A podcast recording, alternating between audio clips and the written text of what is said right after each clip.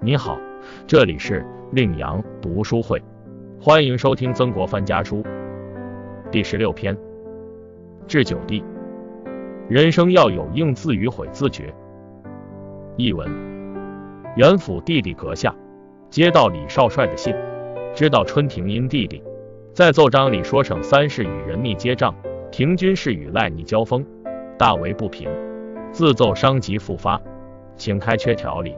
又以信向少帅诉说，说弟弟行事霸道，弟弟处于这种百事不顺的时候，又加之与好朋友闹矛盾的事，想你心绪更加难堪。但是已至此，也只有逆来顺受了，仍然不外悔自觉，应自觉罢了。朱子常说，悔字如春天，万物蕴藏积蓄的生机开始生发；吉字如夏天，万物茂盛以及；吝字如秋天。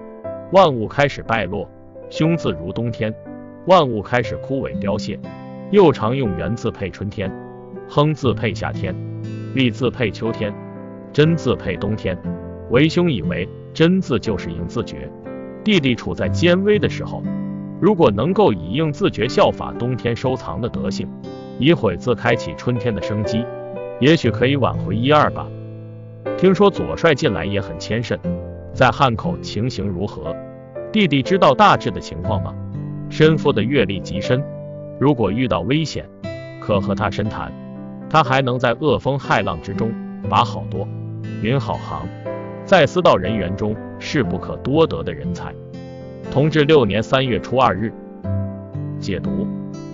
曾国藩强调应会两种人生要诀，应自觉者在储藏实力。悔自觉者在迸发生机，这是帮助一个人度过危机的办法。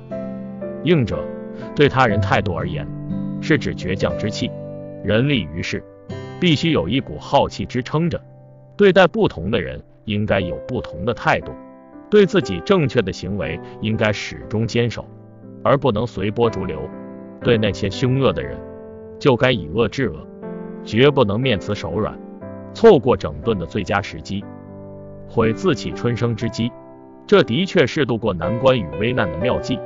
其奉行的是阴阳消长、刚柔相推的人生哲学。悔者是从自身角度来说，即对自己言语和行为的检点和反省。人只有知其短，才能补其过；只有知其漏，才能补其缺。自省是促使自己继续进步的动力。不断提高聪明层次的智慧树。人生中会面临各种各样的挫折，有些人面对挫折，往往就此沉沦，而有的人则从自省中感悟生活的真谛，汲取人生的智慧，开拓新的旅程。不仅逆境时要自省，顺境时更要自省。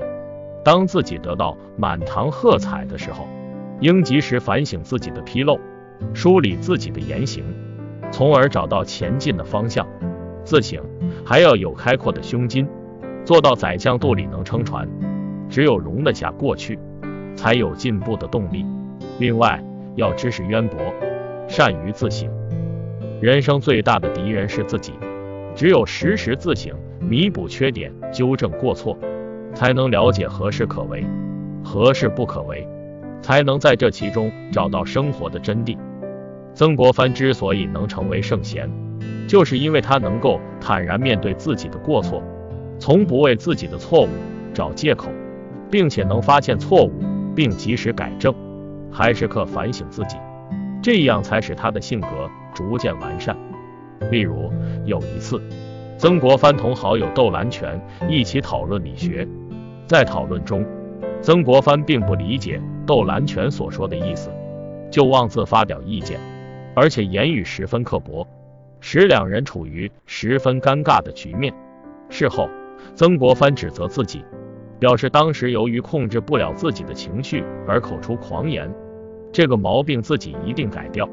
但在一八四三年的正月，曾国藩的两位同僚来看他，饭后，下人有件事情做得让他十分不满，他就大发脾气，一发不可收拾，完全忘记了自己的决心。有人对此劝阻，但他依旧是破口大骂，肆无忌惮。事后，曾国藩反省后，又开始检讨。由此可知，认识自己是个好的开端，但只有付诸行动才是关键。于是，曾国藩给自己约法三章：凡是和自己往日游戏争逐的人，态度不能马上变得孤僻严厉，只能是减少往来，相见毕敬，这样才能改掉互相争逐的毛病。平日同自己夸夸其谈的朋友，不能很快就沉默不语，只能逐渐低卑，少说话，多听，谨慎思考，才能改变狂妄的性格。曾国藩的这种自省。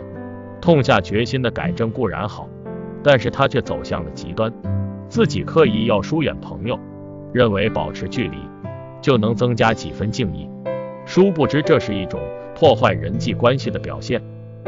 要知道，与人交往一定要有真诚和谦逊的心，而不是客观的去一致。真正想要改掉自己的毛病，是从内心开始的。他的朋友吴竹如曾对他说。人与人之间的友情虽然是上天赐给的一种缘分，但是好多时候都是由人力决定的。所谓人能胜天，不要把一切都归于天。比如知道一个人的智慧、朋友的投缘、君臣的巧遇，原本是有定分的，然而也是因为积成所致。曾国藩听后十分受启发，他开始真正认识到自己的缺陷。从此每天都对自己的言行进行检查，严格要求自己，同时把检点自己看作是事关身心修养的大事，逐渐的使性格完善起来。周易中说，君子以见善则迁，有过则改。曾国藩的一生就是在每日的言语自律中度过的。每个人都有缺点，都会犯错误，但重要的是你用什么样的心态对待。所以说。有错必改，有过必纠，这是正确的选择。曾国藩这种严于律己的反省精神和行为是值得我们学习的。做到不欺人也不自欺，这才是修身的必备条件，也是为人处事应该注意的环节。